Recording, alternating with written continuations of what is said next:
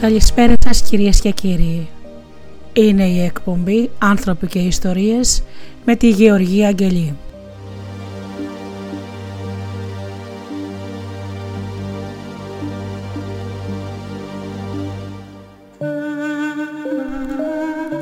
Σήμερα, τη Μεγάλη Εβδομάδα, αγαπημένοι μου φίλοι, θα σας διαβάσω τα Ευαγγέλια των Παθών και της Σταύρωσης στη Δημοτική Γλώσσα.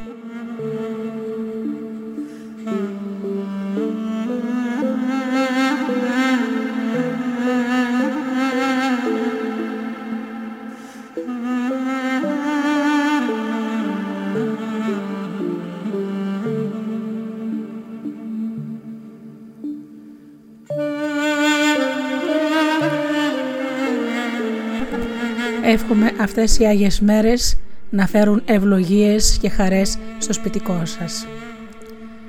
Ξεκινάμε σε λίγο.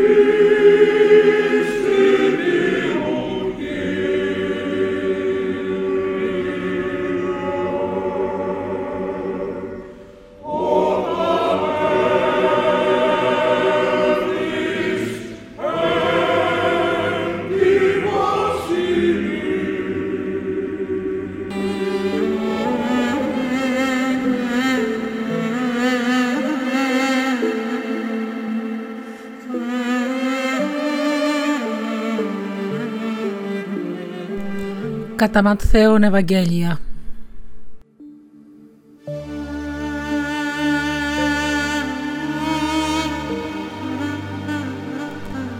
ο Ιησούς και η Ιερουσαλήμ. Γι' αυτό και εγώ θα σας στείλω προφήτες και σοφούς και γραμματείς. Άλλους από αυτούς θα τους σκοτώσετε και θα τους σταυρώσετε και άλλους θα τους μαστιγώσετε στις συναγωγές σας και θα τους καταδιώξετε από πόλη σε πόλη. Έτσι θα πέσει πάνω σας η ευθύνη για όλο το δίκαιο, αίμα που χύνεται στη γη από το αίμα του δίκαιου. Άβελ, ως το αίμα του Ζαχαρία, γιου του Βαραχία, που τον σκοτώσατε ανάμεσα στο ιερό και στο θυσιαστήριο. Σας βεβαιώνω πως όλα αυτά θα πέσουν πάνω στην τωρινή γενιά. Η Ιερουσαλήμ, η Ιερουσαλήμ, που σκοτώνεις τους προφήτες και λιθοβολείς αυτούς που τους στέλνει ο Θεός. Πόσες φορές θέλησα να συνάξω τα παιδιά σου όπως η κλώσσα συνάζει τα κλωσόπουλα κάτω από τα φτερούγες της. Αλλά εσείς δεν το θελήσατε. Γι' αυτό ο τόπος σας θα ερημωθεί. Σας βεβαιώνω πως δεν θα με δείτε πια ως την ώρα που θα πείτε «Ευλογημένος αυτός που έρχεται σταλμένος από τον Κύριο». Όταν ο Ιησούς βγήκε από το ναό ξεκίνησε να φύγει. Ήρθαν οι μαθητές του για να του δείξουν τα οικοδομήματα του ναού. Ο Ιησούς όμως τους είπε «Τα βλέπετε όλα αυτά. Σας βεβαιώνω πως δεν θα μείνει εδώ πέτρα πάνω στην πέτρα. Όλα θα γκρεμιστούν». Ύστερα ο Ιησούς πήγε και κάθεσε στο όρος των Ελαιών και ήρθαν οι μαθητές του και τον ρώτησαν ιδιαιτέρως «Πες μας, πότε θα γίνουν αυτά και ποιο σημάδι θα δείξει πως πλησιάζει η παρουσία σου και η συντέλεια του κόσμου». Ο Ιησούς τους απάντησε «Προσέχετε μη σας γελάσει κανείς, γιατί πολλοί θα εμφανιστούν σαν Μεσσίες και θα ισχυρίζονται «Εγώ είμαι Μεσσίας». Έτσι θα παραπλανήσουν πολλούς τότε θα ακούσετε πως γίνονται πόλεμοι ή προετοιμάζονται πόλεμοι. Προσέξτε να μην ταραχτείτε γιατί όλα αυτά πρέπει να γίνουν αλλά δεν είναι ακόμη το τέλος. Το ένα έθνος θα ξεσηκωθεί εναντίον του άλλου και το ένα βασίλειο εναντίον του άλλου. Θα έρθουν πείνα, αρρώστιες και σεισμοί σε διάφορα μέρη. Όλα αυτά όμως είναι σαν τους, πρόνους, σαν τους πρώτους πόνους της γέννας. Θα σας παραδώσουν σε βασανιστήρια και θα σας σκοτώσουν, και όλοι οι λαοί θα σας μισούν εξαιτίας μου. Τότε πολλοί θα αποστατήσουν, θα καταδώσουν ο ένας τον άλλον και θα μισούν ο ένας τον άλλον. Θα εμφανιστούν και πολλοί ψευδομάρτυρες και ψευδοπροφήτες και θα σας παραπλανούν. Επειδή μάλιστα θα πληθύνει η κακία, η αγάπη πολλών θα ψυχρανθεί. Όποιος όμως μείνει σταθερός ως το τέλος, αυτός θα σωθεί. Πρώτα θα κηρυχτεί σε όλη την οικουμένη από το Ευαγγέλιο για τη Βασιλεία του Θεού για να το ακούσουν όλα τα έθνη και ύστερα θα έρθει το τέλος. Όταν λοιπόν θα δείτε να στείνετε στο ιερό το βδέλιγμα της ερημόσεως που προφήτεψε ο Θεός μέσω του προφήτη Δανιήλ, ο αναγνώστης ας καταλάβει, τότε όσοι βρεθούν στην Ιουδαία θα φύγουν στα βουνά Όποιος βρεθεί στο λιακωτό να φύγει χωρίς να κατέβει να πάρει πράγματα από το σπίτι του. Το ίδιο και όποιος βρεθεί στο χωράφι να φύγει να γυρίσει χωρίς να γυρίσει πίσω να πάρει το πανοφόρι του. Και αλλήμωνος στις γυναίκες που θα είναι έγκυες ή θα θυλάζουν εκείνο τον καιρό. Να προσεύχεστε να μην αναγκαστείτε να φύγετε χειμώνα ημέρα Σάββατο, γιατί τα δεινά που θα συμβούν τότε θα είναι τέτοια που δεν ξανάγιναν από την αρχή του κόσμου έως σήμερα και ούτε θα ξαναγίνουν και αν δεν λιγόστευε ο Θεός τις ημέρες των δεινών, δεν θα γλίτωνε κανένας, αλλά για χάρη των εκλεκτών θα λιγοστέψει τις μέρες εκείνες. Αν κάποιος τότε σας πει, Να, εδώ είναι Μεσσίας ή Να, είναι εκεί, μην τον πιστέψετε, γιατί θα εμφανιστούν ψευδοπρο... ψευδομεσίες και ψευδοπροφήτες που θα κάνουν μεγάλα και φοβερά θαύματα για να σας παραπλανήσουν, αν είναι δυνατόν ακόμα και αυτούς που διάλεξε ο Θεός. Εγώ σας είπα πριν γίνουν. Αν λοιπόν σας πούν «Νάτος είναι στην έρημο», μην πάτε και αν σας πούν «Νάτος εκεί είναι κρυμμένος», μην τους πιστέψετε γιατί ο Υιός του ανθρώπου θα έρθει τόσο φανερά όπως η αστραπή που βγαίνει στην Ανατολή και φέρεται στη Δύση. Και όπως λέει η παροιμία, όπου το πτώμα εκεί και τα όρνια, αμέσως ύστερα από τα δεινά εκείνης της εποχής, ο ήλιος θα σκοτεινιάσει και το φεγγάρι θα πάψει πια να φέγγει άστρα θα πέσουν από τον ουρανό και οι ουράνιες δυνάμεις που κρατούν την τάξη του σύμπαντος θα διασελευτούν. τότε θα εμφανιστεί στο ουρανό, στον ουρανό το σημάδι του Ιού του ανθρώπου που θα θρυνήσουν όλες οι φυλές της γης. Θα δουν τον Υιό του ανθρώπου να έρχεται πάνω στα σύννεφα του ουρανού με δύναμη και λαυρότητα μεγάλη. Αυτός θα στείλει τους αγγέλους του να σαλπίσουν δυνατά και να συνάξουν τους εκλεκτούς του από τα τέσσερα σημεία του ορίζοντα, από το ένα άκρο του κόσμου ως το άλλο. Πάρτε μάθημα από τη σικιά. Όταν πια μαλακώσουν τα κλαδιά της και βγάλει φύλλα, καταλαβαίνετε πως πλησιάζει το καλοκαίρι. Έτσι κι εσείς, όταν τα δείτε όλα αυτά, να καταλάβετε ότι πλησιάζει το τέλος, ότι εκεί βρίσκεται πολύ κοντά. Σας βεβαιώνω πως όλα αυτά θα γίνουν όσο ακόμη ζουν οι άνθρωποι ετούτης της γενιάς. Ο σημερινός κόσμος θα πάψει να υπάρχει, τα λόγια μου όμως ποτέ.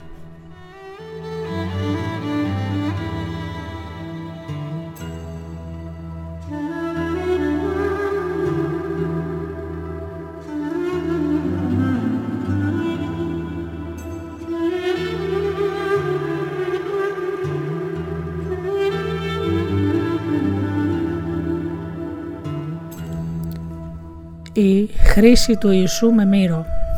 Στο μεταξύ ο Ιησούς πήγε στη Βιθανία στο σπίτι του Σίμωνα του λεπρού. Εκεί τον πλησίασε μια γυναίκα που κρατούσε ένα αλαβάστρινο δοχείο με πάρα πολύ ακριβό μύρο και έχισε το μύρο στο κεφάλι του καθώς ο Ιησούς έτρωγε. Όταν το είδαν αυτό οι μαθητές αγανάκτησαν. Προς τι αυτή η σπατάλη έλεγαν. Αυτό το μύρο θα μπορούσε να πουληθεί ακριβά και το αντίτυπο και το αντίτιμο να δοθεί στους φτωχούς. Ο Ιησούς όμως κατάλαβε και τους είπε «Γιατί δημιουργείτε προβλήματα στη γυναίκα, έκανε μια, παλι, μια καλή πράξη για μένα. Όσο για τους φτωχούς, αυτούς πάντοτε θα τους έχετε μαζί σας. Εμένα όμως δεν θα με έχετε πάντοτε». Το μύρο που έριξε στο σώμα μου αυτή η γυναίκα ήταν προετοιμασία για την ταφή μου. Σας, βεβαιώνω όμως πως σε όλο τον κόσμο, όπου και αν κηρυχθεί το Ευαγγέλιο, θα γίνεται λόγος και για την πράξη της και έτσι θα αντιθυμούνται. Τότε ο Ιούδας ο Ισκαριώτης, ένας από τους 12 μαθητές, σηκώθηκε και πήγε στους αρχιερείς και τους είπε «Τι θα μου δώσετε και εγώ θα σας τον παραδώσω». Αυτοί το μέτρησαν 30 αργύρια. Από τότε ζητούσε να βρει κατάλληλη ευκαιρία για να τους τον παραδώσει. Την πρώτη μέρα της γιορτής των Αζήμων πήγαν στον Ιησού οι μαθητές και τον ρώτησαν «Πού θέλεις να σου ετοιμάσουμε να φας το πασχαλινό δείπνο» Αυτός τους απάντησε «Να πάτε στην πόλη, στον τάδε και να του πείτε «Ο διδάσκαλος λέει, κοντεύει η ώρα μου, θα γιορτάσω στο σπίτι σου το Πάσχα μαζί με τους μαθητές μου». Οι μαθητές όμως έκαναν όπως τους πρόσταξε ο Ιησούς και ετοίμασαν το πασχαλινό τραπέζι. Όταν βράδιασε, κάθεσε στο τραπέζι με τους δώδεκα και εκεί που έτρωγαν τους είπε «Αλήθεια σας λέγω, ένας από εσάς θα με προδώσει». Αυτοί λυπήθηκαν κατάκαρδα και άρχισαν ένας-ένας να ρωτούν «Μήπως εγώ Κύριε» Εκείνος τους έδωσε τούτη την απάντηση «Όποιος βουτήξει μαζί μου το χέρι στην πιατέλα, αυτός θα με παραδώσει». Ο Υιός του ανθρώπου θα πεθάνει όπως έχουν πει για αυτόν οι γραφές. Αλίμονο όμως τον άνθρωπο εκείνο που θα προδώσει τον νέο του ανθρώπου. Θα ήταν καλύτερα για αυτόν να μην έχει γεννηθεί. Ρώτησε και ο Ιούδας που τον πρόδωσε «Μήπως είμαι εγώ δάσκαλε» και ο Ιησούς το απάντησε «Και βέβαια, όπως το είπες». Και ενώ έτρωγαν, πήρε ο Ιησούς το ψωμί και αφού είπε ευχαριστήρια προσευχή, το έκοψε κομμάτια και το έδωσε στους μαθητές λέγοντας «Λάβετε και φάγετε, αυτό είναι το σώμα μου». Ύστερα πήρε το ποτήρι και αφού είπε ευχαριστήρια προσευχή τους το έδωσε λέγοντας «Πιείτε από αυτό όλοι, γιατί αυτό είναι το αίμα μου που επισφραγίζει τη Νέα Διαθήκη και χύνεται για χάρη όλων, για να τους συγχωρηθούν οι αμαρτίες. Σας βεβαιώνω πως δεν θα ξαναπιώ από, τον, από τούτον τον καρπό του αμπελιού ως τη μέρα που θα το πίνω καινούριο μαζί σας στη βασιλεία του πατέρα μου. Αφού έψαλαν τους καθιερωμένους ψαλμούς, βγήκαν και πήγανε στο όρος των ελαιών.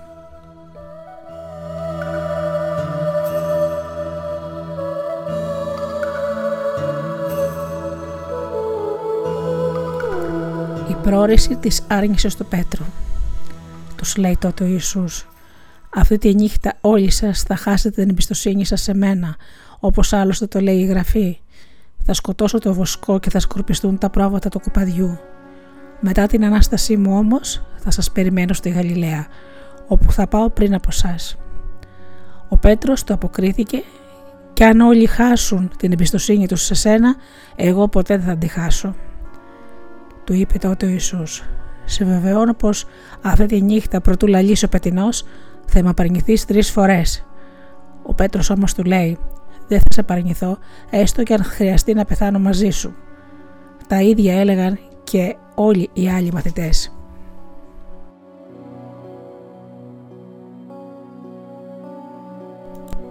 Η προσευχή του Ιησούς στη Γεστημανή.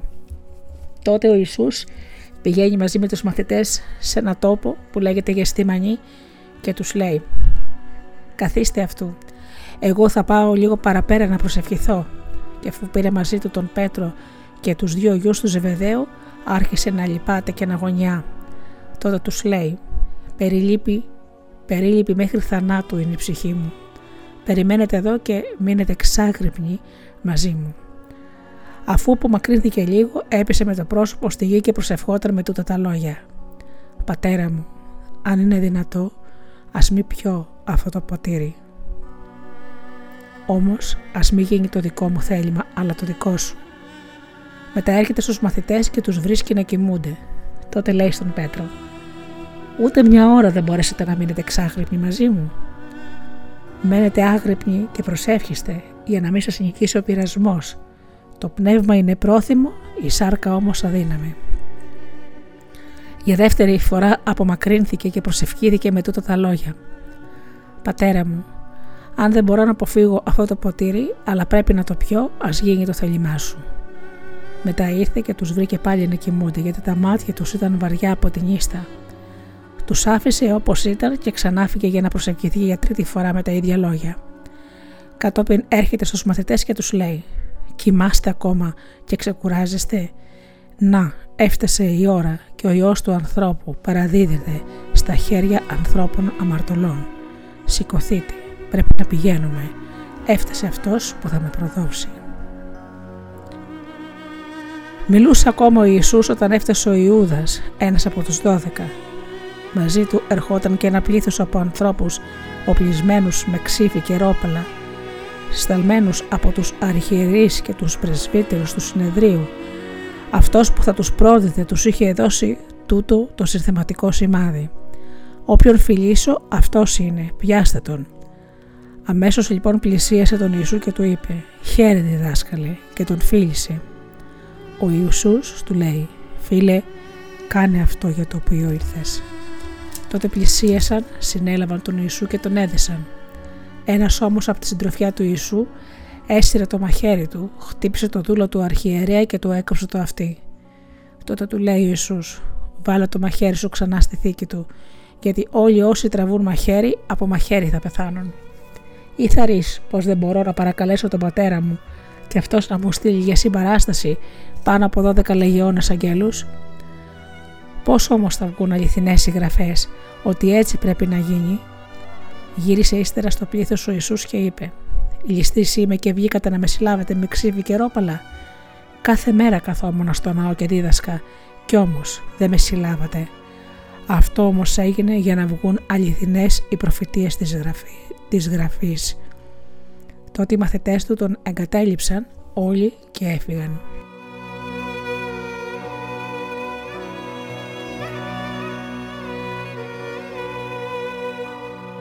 Αυτοί που συλλάβανε τον Ιησού τον έστεραν στον αρχιερέα Καϊάφα, όπου συγκεντρώθηκαν οι γραμματείς και οι πρεσβύτεροι.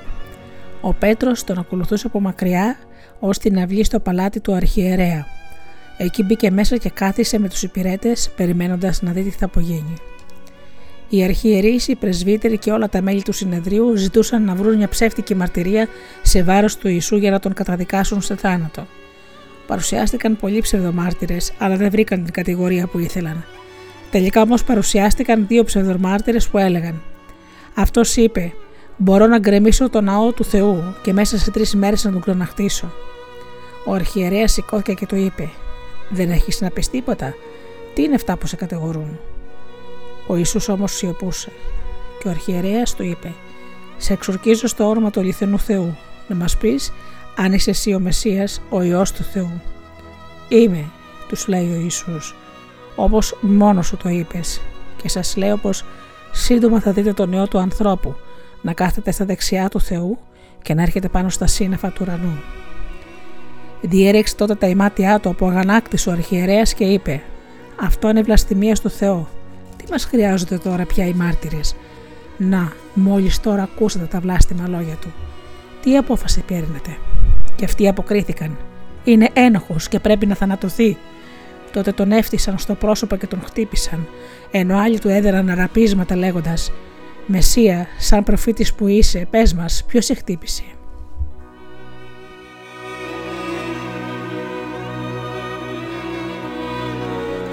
Η άρνηση του Πέτρου Στο μεταξύ ο Πέτρος καθόταν έξω στην αυλή. Εκεί τον πλησίασε μια δούλη και του είπε «Ήσουν και εσύ μαζί με τον Ιησού τον Γαλιλαίο». Αυτός όμως αρνήθηκε μπροστά σε όλους αυτούς λέγοντας: Δεν ξέρω τι λες. Την ώρα όμως που πήγαινε στην αυλόπορτα, τον είδε μια άλλη δούλη και του λέει: Ήταν και αυτός εκεί με τον ίσο τον Αζωραίο. Και πάλι αυτός αρνήθηκε και ορκίστηκε μάλιστα. Δεν τον ξέρω αυτόν τον άνθρωπο. Ύστερα από λίγο πλησίασαν οι παρευρισκόμενοι και είπαν στον Πέτρο: Ασφαλώς είσαι κι εσύ από αυτούς. Σε προδίδει ο τρόπος που μιλάς. Τότε εκείνος άρχισε να ορκίζεται. Ο Θεός να με τιμωρήσει αν ξέρω αυτόν τον άνθρωπο. Και αμέσως τότε λάλησε ο πετεινός. Και θυμήθηκε ο Πέτρος τα λόγια που του είπε ο Ιησούς πριν λαλήσει ο πετεινός, θα με αρνηθείς τρεις φορές, πως με ξέρεις. Βγήκε τότε έξω και έκλαψε πικρά. Όταν ξημέρωσε, συνεδρίασαν όλοι οι αρχιερείς και οι πρεσβύτεροι του συνεδρίου και αποφάσισαν να καταδικάσουν σε θάνατο τον Ιησού.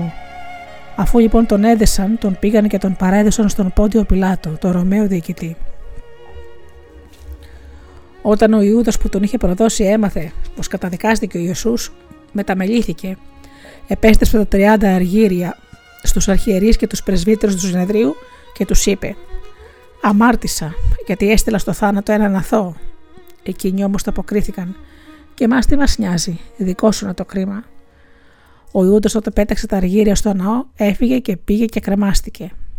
Οι αρχιερείς, οι αρχιερείς μάζεψαν τα αργύρια και είπαν «Αυτά τα χρήματα στάζουν αίμα και δεν επιτρέπεται να μπουν στο χρηματοκιβώτιο του ναού» έκαναν σύσκεψη και αποφάσισαν να αγοράσουν με αυτά το χωράφι του Κεραμαία για να θάβουν εκεί τους ξένους.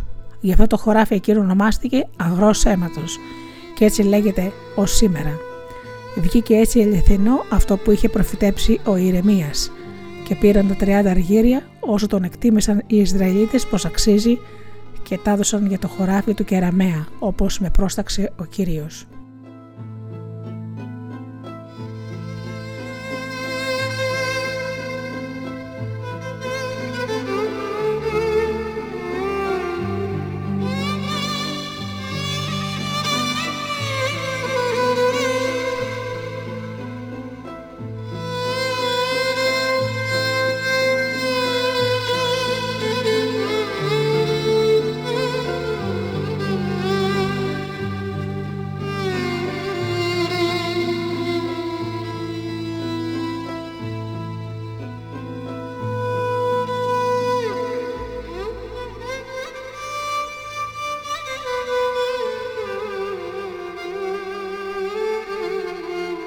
Καταδίκη του Ιησού. Ο Ιησούς στάθηκε μπροστά στο ορμείο διοικητή και εκείνος άρχισε την ανάκριση. Εσύ είσαι λοιπόν ο βασιλιάς των Ιουδαίων. Ο Ιησούς το αποκρίθηκε. Ναι, όπως το λες. Άρχισαν τότε να τον κατηγορούν οι αρχιερείς και οι πρεσβύτεροι, μα αυτός δεν έδινε καμία απάντηση. Δεν ακούς πόσα σου καταμαρτυρούν, του λέει ο Πιλάτος. Ο Ιησούς όμως δεν έδινε καμία απάντηση και ο διοικητής απόρρισε πολύ γι' αυτό. Υπήρχε η συνήθεια κάθε Πάσχα να ελευθερώνει ο Ρωμαίος διοικητής ένα φυλακισμένο, όποιον θα του ζητούσε ο λαός. Στις φυλακές βρισκόταν τότε ένας πασίγνωστος φυλακισμένος που λεγόταν Βαραβάς. Όταν συγκεντρώθηκε λοιπόν το πλήθος, ο Πιλάτος τους ρώτησε: Ποιον θέλετε να σας ελευθερώσω, τον Βαραβά ή τον Ιησού, που λένε ότι είναι ο Μεσσίας; Γιατί είχε καταλάβει πως από φθόνο και μόνο του είχαν παραδώσει τον Ιησού. Ενώ καθόταν στη δικαστική του έδρα, η γυναίκα του το έστειλε με κάποιον τούτο το μήνυμα. Μην κάνεις τίποτα εναντίον αυτού του αθώου, γιατί πολύ ταλαιπωρήθηκα απόψε στον όνειρό μου εξαιτίας του. Στο μεταξύ, οι αρχιερείς και οι πρεσβύτεροι του συνεδρίου έπεισαν το πλήθος να ζητήσουν να ελευθερωθεί ο Βαραβάς και να θανατωθεί ο Ιησούς. Όταν λοιπόν τους ξαναρώτησε ο διοικητής, Ποιον από τους δυο θέλετε να ελευθερώσω, το πλήθος απάντησε, το Βαραβά. Τους λέει ο Πιλάτος, Γιατί να τον κάνω τον Ιησού που λένε ότι είναι ο Μεσία, και όλοι του λένε Να σταυρωθεί. Ο Πιλάτος ξαναρωτά, Γιατί, τι κακό έκανε. Το πλήθος όμως κράβγαζε με περισσότερη δύναμη να σταυρωθεί. Όταν είδε ο Πιλάτος πως έτσι δεν πετυχαίνει τίποτα, αλλά αντίθετα γίνεται περισσότερη αναταραχή, πήρε, πήρε νερό και ένιψε τα χέρια του μπροστά στο πλήθος λέγοντας: Εγώ είμαι αθώος για το αίμα αυτού του δικαίου. Το κρίμα επάνω σας. Τότε αποκρίθηκε όλος ο λαός και είπε: Το αίμα του πάνω μας και πάνω στα παιδιά μας. Έτσι τους απέλυσε τον Βαραβά, ενώ τον Ιησού τον μαστίγωσε και τον παρέδωσε να σταυρωθεί. Ο εμπεγμός του Ιησού από τους στρατιώτες. Τότε οι στρατιώτες του Πιλάτου πήραν τον Ιησού στο διοικητήριο και μάζεψαν γύρω του όλη τη φρουρά. Το έβγαλαν τα ρούχα και τον έντυσαν με μια κόκκινη χλένη. Έπρεξαν ένα στεφάνι από αγκάθια και το το φόρεσαν στο κεφάλι σαν στέμα και στο δεξί του χέρι το έβαλαν ένα καλάμι. Και ύστερα γονάτισαν μπροστά του και του έλεγαν περιπεκτικά «Ζήτω ο βασιλιάς των Ιουδαίων». Έπειτα τον έφτισαν, του πήραν το καλάμι και με αυτό τον χτυπούσαν στο κεφάλι. Και αφού τον περιπέξανε, του έβγαλαν τη χλένη, τον έντυσαν με τα ρούχα του και τον πήγαν να τον σταυρώσουν.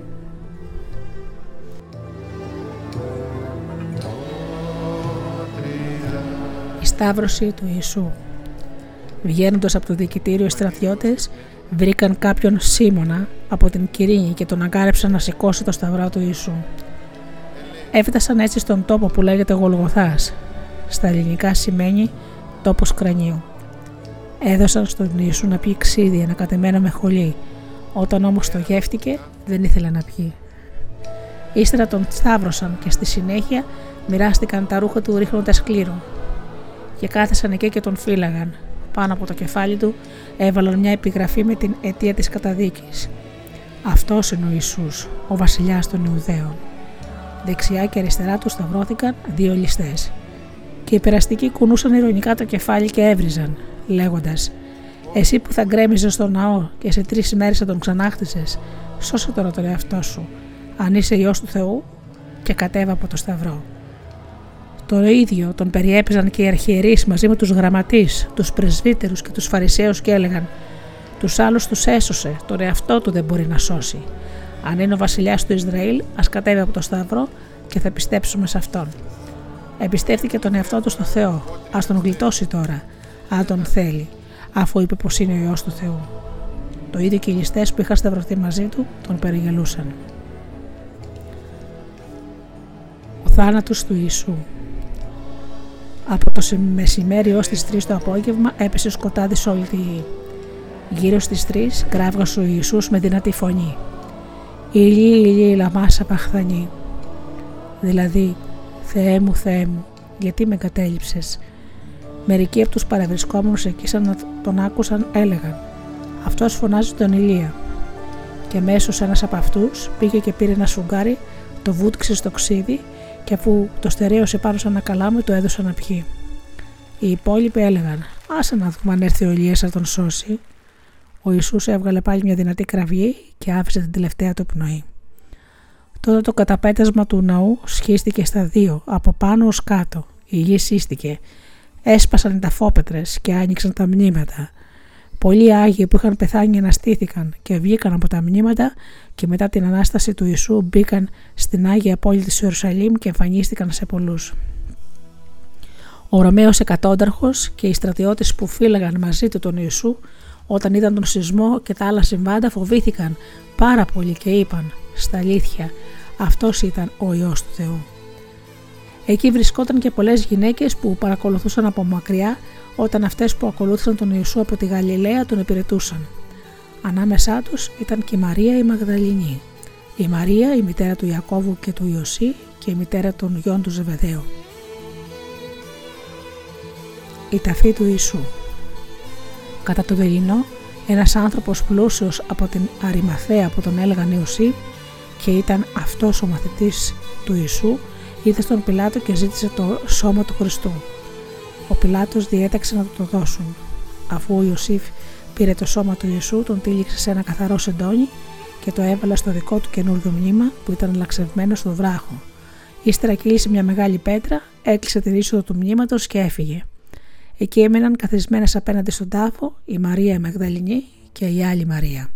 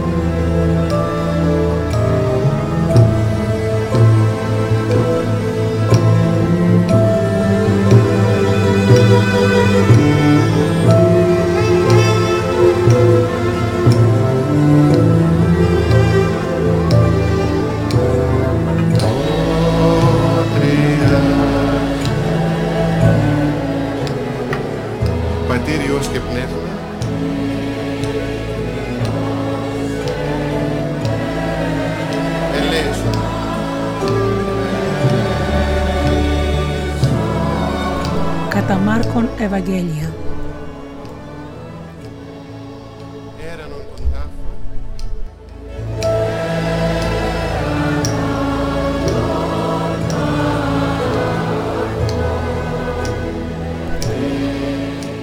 Η προδοσία του Ιούδα Τότε ο Ιούδας ο Ισκαριώτης, ένας από τους 12 μαθητές, πήγε στους αρχιερείς για να τους παραδώσει τον Ιησού. Τ' άκουσαν αυτοί και χάρηκαν και το υποσχέθηκαν να του δώσουν χρήματα. Έτσι εκείνος ζητούσε να βρει την κατάλληλη ευκαιρία για να τους τον παραδώσει. Το τελευταίο δείπνο. Την πρώτη μέρα της γιορτής των Αζήμων, τότε που θυσίασαν τον αμνό του Πάσχα, λένε στον Ιησού οι μαθητές του «Πού θέλεις να πάμε να σου ετοιμάσουμε να φας το πασχαλινό δείπνο» Στέλνει τότε από τους δυο μαθητές του και τους λέει «Πηγαίνετε στην πόλη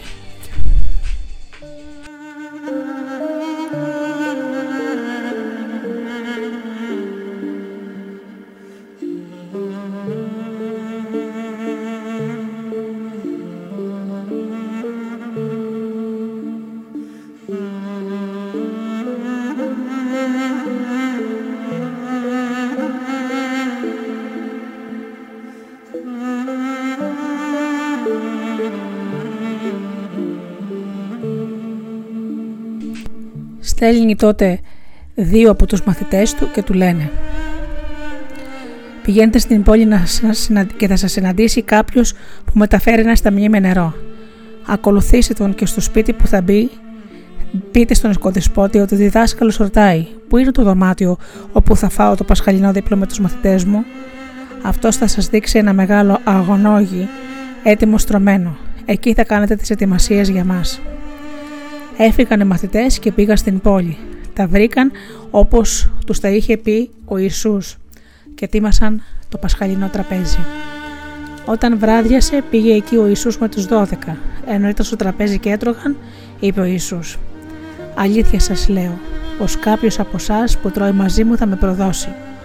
Λυπήθηκαν οι μαθητές και άρχισαν να ρωτούν ο ένας μετά τον άλλον «Μήπως είμαι εγώ» και ο άλλος «Μήπως εγώ» Τότε ο Ιησούς είπε «Ένας από τους δώδεκα, αυτός που βουτάει το ψωμί του μαζί μου στην ίδια πιατέλα». Ο Υιός του ανθρώπου βέβαια θα πεθάνει, όπως το λένε οι γραφές για αυτόν. Αλίμονο όμως τον άνθρωπο, εκείνον που προδίδει τον Υιό του ανθρώπου. Θα ήταν καλύτερα για αυτόν να μην είχε γεννηθεί. Και ενώ έτρωγαν, πήρε ο Ιησούς το ψωμί, το ευλόγησε, το έκοψε κομμάτια και έδωσε στους μαθητές λέγοντας «Λάβατε και φάγατε, αυτό είναι το σώμα μου» και ύστερα πήρε το ποτήρι και αφού είπε ευχαριστήρια προσευχή τους το έδωσε και ήπιαν από αυτό όλοι και τους είπε «Αυτό είναι το αίμα μου που πισφραγίζει τη Νέα Διαθήκη και χύνεται για χάρη όλων. Σας βεβαιώνω πως δεν θα ξαναπιώ από τον καρπό του αμπελιού ως την ημέρα εκείνη που θα πίνω καινούριο στη Βασιλεία του Θεού». Και αφού έψαλαν τους, καθημε... τους καθιερωμένους ψαλμούς βγήκαν έξω για να πάνε στο όρος των ελαιών η πρόρεση της άρνησης του Πέτρου. Τους λέει τότε ο Ιησούς «Όλοι θα χάσετε την εμπιστοσύνη σας σε μένα αυτή τη νύχτα. Όπως το λέει η Γραφή, θα σκοτώσω το βοσκό και θα διασκορπιστούν τα πρόβατα. Μετά την Ανάστασή μου όμως θα σας περιμένω στη Γαλιλαία, όπου θα πάω πριν από εσά. Ο Πέτρος τότε του είπε «Και αν όλοι χάσουν την εμπιστοσύνη τους σε σένα, εγώ όμως όχι». Του λέει τότε ο Ιησούς σε βεβαιώνω πως εσύ σήμερα και όλες αυτή τη νύχτα, πριν λαλήσει δύο φορές ο πατινός, τρεις φορές θα αρνηθείς πως με ξέρεις. Ο Πέτρος όμως ακόμη πιο έντενα τον διαβεβαίωνε: Δεν θα σε απαρνηθώ και αν ακόμη χρειαστεί να πεθάνω μαζί σου. Τα ίδια έλεγαν και όλοι οι άλλοι. Η προσευχή του Ιησού στη Γεστημανή. Έρχονται σε ένα τόπο που το όνομά του είναι Γεστημανή και λέει ο Ιησούς στους μαθητές του Καθίστε εδώ ώσπου να προσευχηθώ. Παίρνει μαζί του τον Πέτρο, τον Ιάκωβο και τον Ιωάννη και αρχίζει να συνταράζεται και να γωνιά. Τότε τους λέει: Περίλυπη μέχρι θανάτου είναι η ψυχή μου. Περιμένετε εδώ και μείνετε εξάγρυπνοι. Και αφού απομακρύνθηκε λίγο, έπεσε με το πρόσωπο στη γη και προσευχόταν να γλιτώσει, αν ήταν δυνατό, από αυτή την ώρα. Αβά, πατέρα, έλεγε, Όλα είναι δυνατά για σένα, γλίτωσέ με από αυτό το ποτήρι. Ας μη γίνει όμως το δικό μου θέλημα, αλλά το δικό σου. Έρχεται πίσω και τους βλέπει να κοιμούνται και λέει στον Πέτρο «Σίμων, κοιμάσαι, δεν μπορέσετε να μείνετε άγρυπνοι ούτε μία ώρα» Μείνετε άγρυπνοι και προσεύχεστε για να μην σας νικήσει ο πειρασμός. Το πνεύμα είναι πρόθυμο, η σάρκα όμως αδύναμη. Απομακρύνθηκε πάλι και προσευχήθηκε με τα ίδια λόγια. Γύρισε και τους βρήκε να κοιμούνται με τα μάτια τους βαριά από την ίστα και δεν ήξεραν τι να το απαντήσουν. Έρχεται για τρίτη φορά και τους λέει: Κοιμάστε ακόμα και ξεκουράζεστε. Φτάνει, ήρθε η ώρα. Τώρα ο ιό του ανθρώπου παραδίδεται στα χέρια των ανθρώπων αμαρτωλών. Σηκωθείτε, πρέπει να πηγαίνουμε. Να, έφτασε αυτός που θα με προδώσει.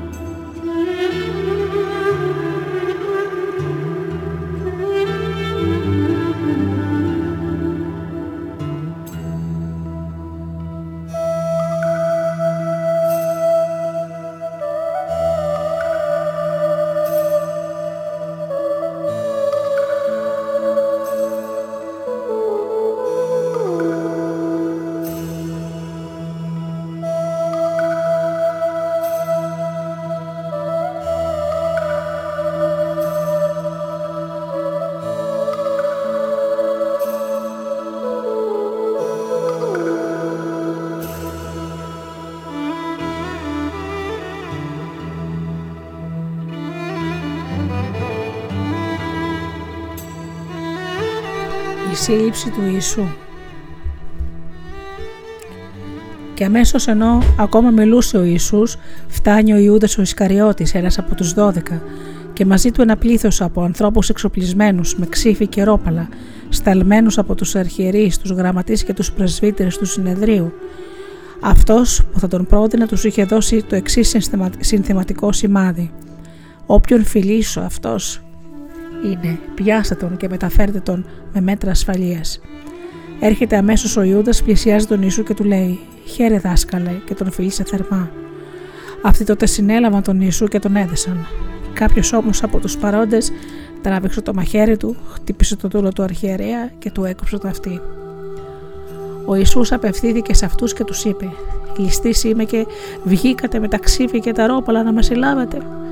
Κάθε μέρα ήμουν ανάμεσά σας στο ναό και δίδασκα και δεν με συλλάβατε, αλλά έγινε έτσι για να παλιευθούν οι γραφές.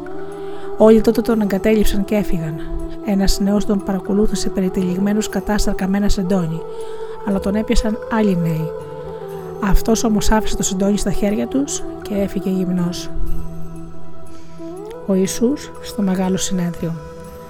Έστεραν τον Ιησούς στον αρχιερέα. Εκεί συγκεντρώθηκαν όλοι οι αρχιερείς, οι πρεσβύτεροι και οι γραμματείς. Ο Πέτρος τον ακολούθησε από μακριά μέχρι την αυλή, στο παλάτι του αρχιερέα. Εκεί κάθεσε με τους υπηρέτες και ζεσθενόταν κοντά στη φωτιά. Οι αρχιερείς και ολόκληρο το συνέδριο αναζητούσαν μια μαρτυρία εναντίον του Ιησού, ώστε να τον καταδικάσουν σε θάνατο, αλλά δεν τον έβρισκαν. Πολλοί τον κατηγορούσαν με ψεύτικες μαρτυρίες, μα οι μαρτυρίες δεν συμφωνούσαν μεταξύ τους. Παρουσιάστηκαν τότε μερικοί ψευδομάρτυρες και είπαν εναντίον του. Εμείς τον ακούσαμε να λέει: Εγώ θα κρεμίσω αυτό το ναό που έγινε από ανθρώπινα χέρια και σε τρεις μέρες θα οικοδομήσω άλλον που δεν θα τον έχουν φτιάξει ανθρώπινα χέρια. Αλλά και σε αυτό δεν συμφωνούσαν οι μαρτυρίες τους. Σηκώθηκε τότε ο αρχιερέας στη μέση και ρώτησε τον Ιησού: Δεν έχεις να πει τίποτα, τι είναι αυτά που σε κατηγορούν; Ο Ιησούς όμως σιωπούσε και δεν έδινε καμία απάντηση. Και πάλι ο αρχιερέας τον ρώτησε «Εσύ είσαι ο Μεσσίας, ο Υιός του ευλογημένου Θεού» Ο Ιησούς απάντησε «Εγώ είμαι και θα δείτε τον Υιό του ανθρώπου να κάθεται στα δεξιά του παντοδύναμου Θεού και να έρχεται πάνω στα σύννεφα του ουρανού». Ο αρχιερέας τότε διέριξε τα μάτια του και είπε «Τι μας χρειάζονται τώρα πια μάρτυρες, ακούσατε βέβαια τα βλάστημα λόγια του, τι απόφαση παίρνετε» και όλοι έκραν πως είναι ένοχος και πρέπει να θανατωθεί. Μερικοί τότε άρχισαν να τον φτύνουν. Του σκέπασαν το πρόσωπο, τον χαστούκιζαν και τον ρωτούσαν «Αφού είσαι προφήτης, πες μας, ποιος είναι αυτός που σε χτύπησε». Επίσης και οι υπηρέτες του έδιναν ραπίσματα. η άρνηση του Πέτρου. Ενώ ο Πέτρος ήταν κάτω στην αυλή, έρχεται μια από τις δούλες του αρχιερέα και βλέποντάς τον να ζεσταίνεται, τον κοίταξε και του είπε: Ήσουν και εσύ μαζί με τον Ιησού τον Ναζαρινό. Αυτός αρνήθηκε λέγοντας: Ούτε ξέρω, ούτε καταλαβαίνω τι λες. Βγήκε έξω στο προάβλιο και τότε λάλησε ο πετεινός. Και η δούλη που τον είδε άρχισε πάλι να λέει σε αυτούς που βρίσκονταν εκεί: Είναι και αυτός ένας από εκείνους. Ο Πέτρος όμως πάλι αρνιόταν.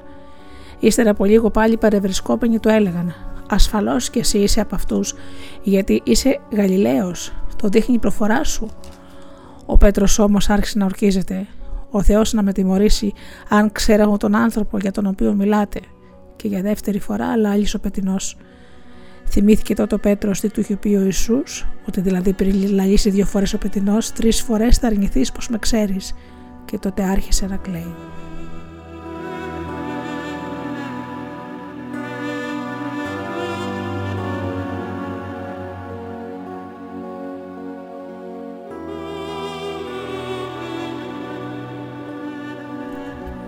Ο Ιησούς τον Πιλάτο.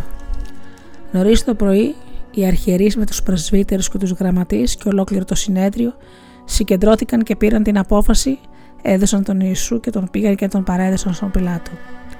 Ο Πιλάτος τον ρώτησε «Εσύ ο βασιλιάς των Ιουδαίων» Ο Ιησούς αποκρίθηκε «Ναι, όπως το λες». Οι αρχιερείς τότε τον κατηγορούσαν για πολλά. Ο Ιησούς όμως δεν έδωσε καμία απόκριση. Ο Πιλάτος πάλι τον ρώτησε Τίποτα δεν αποκρίνεσαι. Κοίτα για πόσα σε κατηγορούν. Ο Ιησούς όμως δεν αποκρίθηκε πια τίποτα, έτσι που ο Πιλάτος να απορεί. Κάθε Πάσχα ο Πιλάτος απέλει ένα φυλακισμένο, όποιον ζητούσε ο λαός. Ήταν τότε φυλακισμένος κάποιος που λεγόταν Βαραβάς, μαζί με τους άλλους στασιαστές που κατά την εξέγερση είχαν διαπράξει φόνο. Το πλήθος άρχισε να ζητάει με κραυγές να κάνει ο Πιλάτος αυτό που έκανε πάντα. Ο Πιλάτος τους ρώτησε Θέλετε να ελευθερέσω τον βασιλιά των Ιουδαίων; Είχε καταλάβει ότι από φθόνο του τον είχαν παραδώσει οι αρχιερείς. Οι αρχιερείς όμως ξεσήκουσαν τα πλήθη να προτιμήσουν να ελευθερωθεί ο Βαραβάς. Ο Πιλάτος τους ξαναρώτησε «Τι θέλετε λοιπόν να κάνω αυτόν που ονομάζεται βασιλιά των Ιουδαίων» και αυτοί φώναζαν «Σταύρωσέ τον». «Μα γιατί, τι κακό έκανε» τους έλεγε ο Πιλάτος. Αυτοί όμως με περισσότερη δύναμη κράβγαζαν «Σταύρωσέ τον» Και επειδή ο Πιλάτος ήθελε να ικανοποιήσει τα πλήρη, τους ελευθέρωσε τον Βαραβά, ενώ τον Ιησού τον μαστίγωσε και τον παρέδωσε να σταυρωθεί.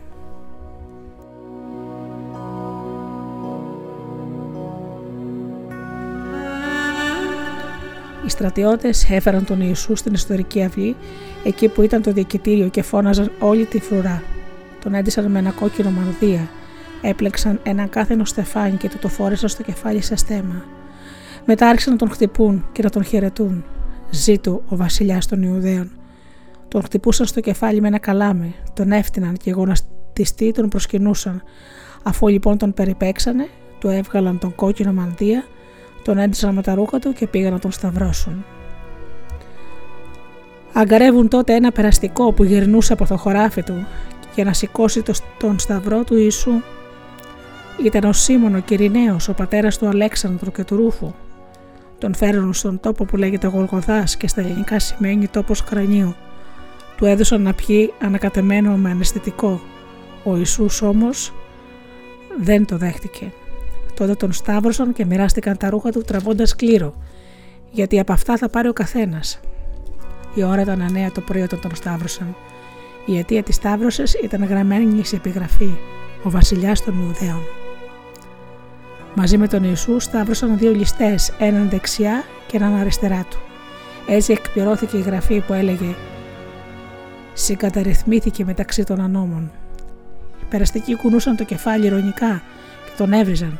«Α, εσύ που θα γκρέμιζες στον νόμο και σε τρεις μέρες θα τον οικοδομούσες, του έλεγαν. «Σώσω τον εαυτό σου και κατέβα από το σταυρό». Τον κορόιδευαν επίσης και οι αρχιερείς και οι γραμματείς. Τους άλλους τους έσωσες, λέγανε μεταξύ τους. Τον εαυτό σου δεν μπορεί να τον, να τον σώσεις. Είναι, λέει, ο Μεσία, ο βασιλιάς του Ισραήλ. Α κατέβει τώρα από το Σταυρό για να δούμε και να πιστέψουμε σε αυτόν. Τον περιγελούσαν μάλιστα και αυτοί που ήταν σταυρωμένοι μαζί του.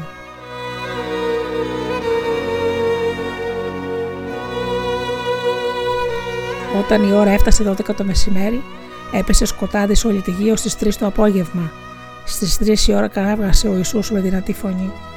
Ελοή, Ελοή, λιμάσα βαχθανή, που σημαίνει Θεέ μου, Θεέ μου, γιατί με εγκατέλειψες.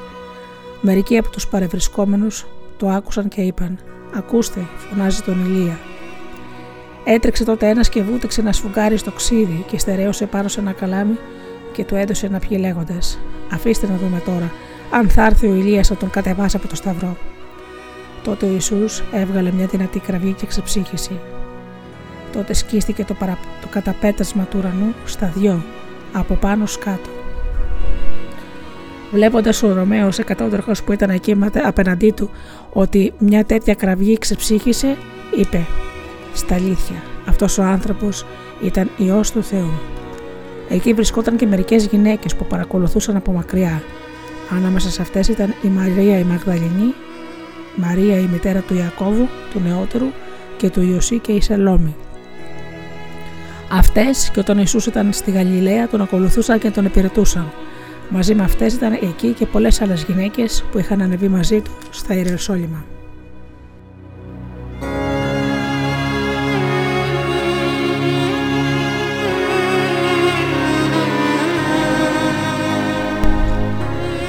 Η ταφή του Ιησού Ήταν Παρασκευή και παραμονή του Σαββάτου, κατά το δειλινό. Ο Ιωσήφ, ένα αξιοσέβαστο μέλος του συνεδρίου που κατακούταν από την Αρημαθέα και περίμενε και αυτό στη Βασιλεία του Θεού, τόλμησε να πάει στον Πιλάτο και να του ζητήσει το σώμα του Ιησού. Ο Πιλάτος απόρρισε που Ιησούς είχε κιόλας πεθάνει. Κάλεσε τον εκατόνταρχο και τον ρώτησε αν είχε πεθάνει από ώρα. Όταν πήρε την απάντηση από τον εκατόνταρχο, χάρισε το σώμα του Ιωσήφ, στον Ιωσήφ. Εκείνος αγόρασε ένα σεντόνι, κατέβηκε, κατέβησε τον Ιησού, τον τύλιξε με αυτό και τοποθέτησε σε ένα μνήμα που ήταν λαξεμένος σε ένα βράχο. Μετά κύλησε ένα λιθάρι, έκλεισε την είσοδο του μνήματος. Η Μαρία η Μαγδαληνή και η Μαρία η μητέρα του Ιωσή παρακολούθησαν που τον έβαλαν.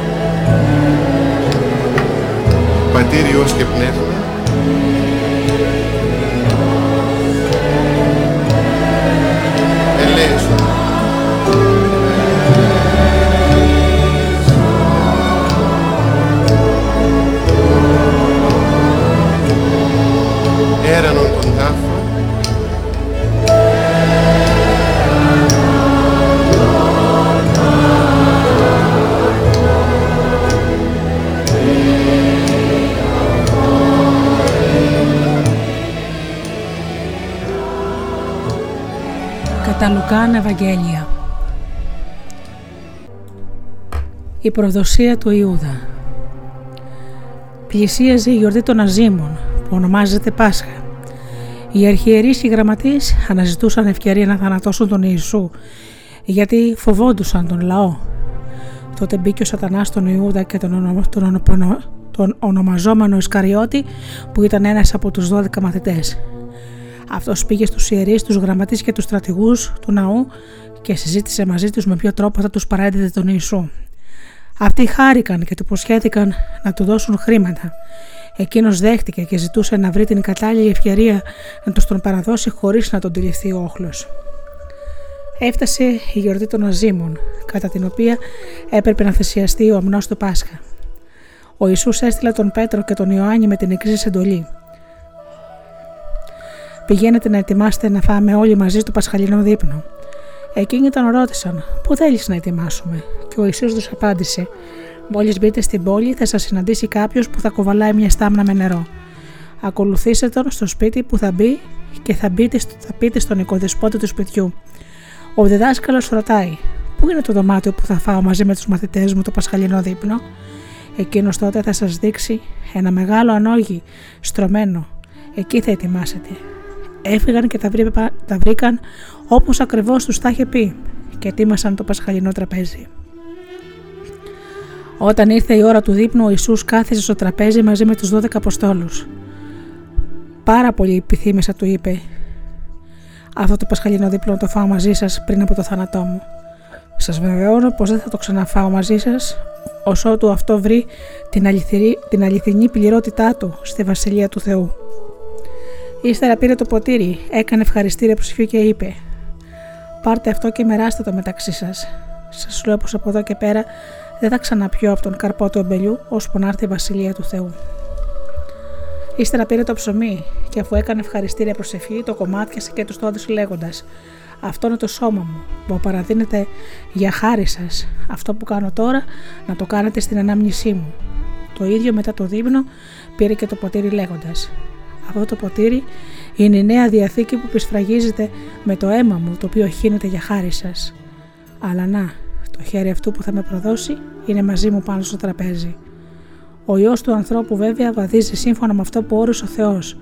Αλλήμον όμως σε εκείνον τον άνθρωπο από τον οποίο θα προδοθεί. Αυτοί τότε άρχισαν να συζητούν μεταξύ τους ποιος άραγε από όλους να είναι αυτός που πρόκειται να διαπράξει κάτι τέτοιο; Έγινε μεταξύ των μαθητών φιλονικία για το ποιος άραγε από αυτούς είναι ο ανώτερος.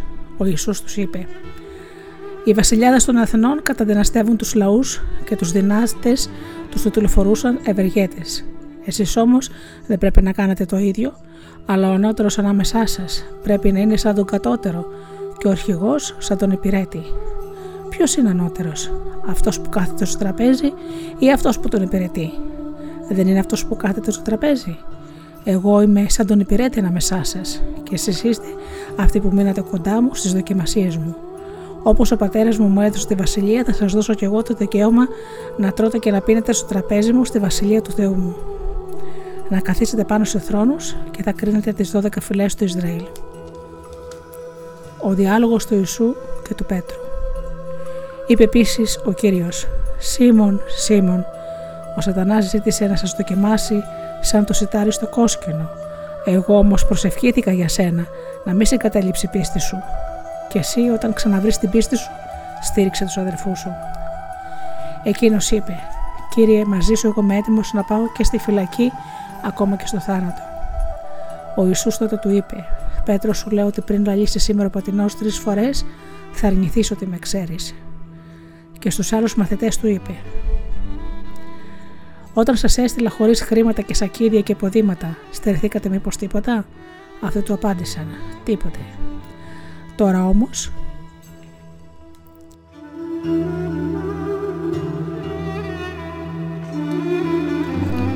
Όποιος έχει χρήματα, ας τα πάρει. Το ίδιο και αυτός που έχει σακίδιο.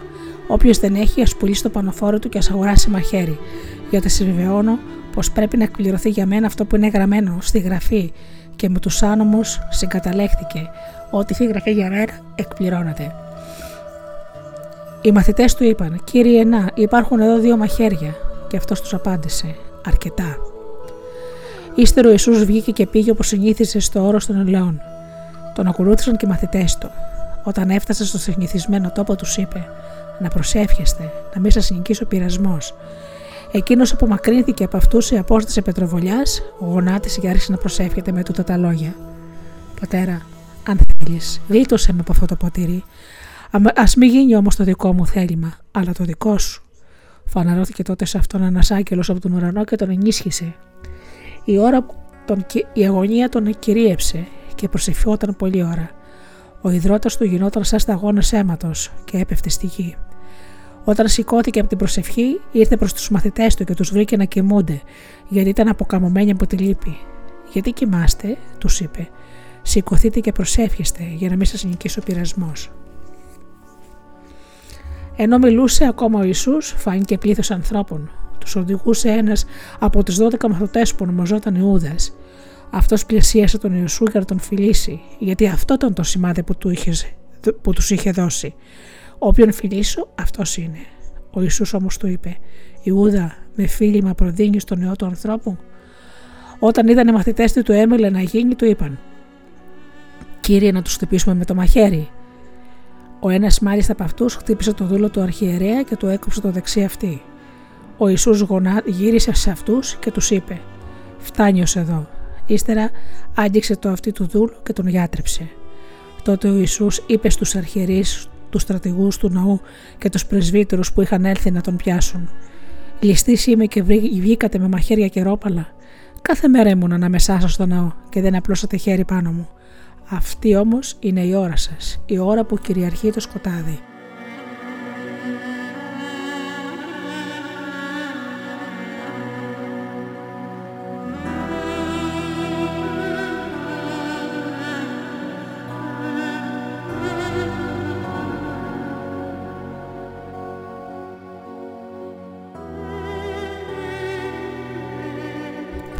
Αφού συνέλαβαν τον Ιησού, τον έσταναν και τον έβαλαν μέσα στο σπίτι του αρχιερέα.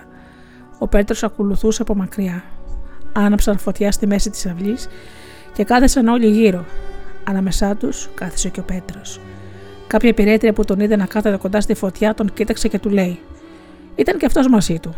Εκείνος όμως αρνήθηκε λέγοντας: Δεν τον γνωρίζουν αυτόν, κόρη μου. Ύστερα από λίγο τον είδε κάποιος άλλος και του λέει: Και εσύ είσαι ένας από αυτούς. Ο Πέτρος όμως είπε: Άνθρωπε μου δεν είμαι. Αφού πέρασε περίπου μια ώρα, κάποιος άλλος επέμενε λέγοντας: Ασφαλώς ήταν και αυτός μαζί του, γιατί είναι και Γαλιλαίος. Είπε τότε ο Πέτρος: Άνθρωπε μου, δεν καταλαβαίνω τι λες. Και αμέσως, ενώ ακόμα μιλούσε, λάισε ο πατινός. Τότε ο κύριος γύρισε, έριξε με μια ματιά στον Πέτρο και ο Πέτρος θυμήθηκε τα λόγια του που το είχε πει: Προτού λαλήσει ο πατινός, θα αρνηθεί τρεις φορές πως με ξέρεις.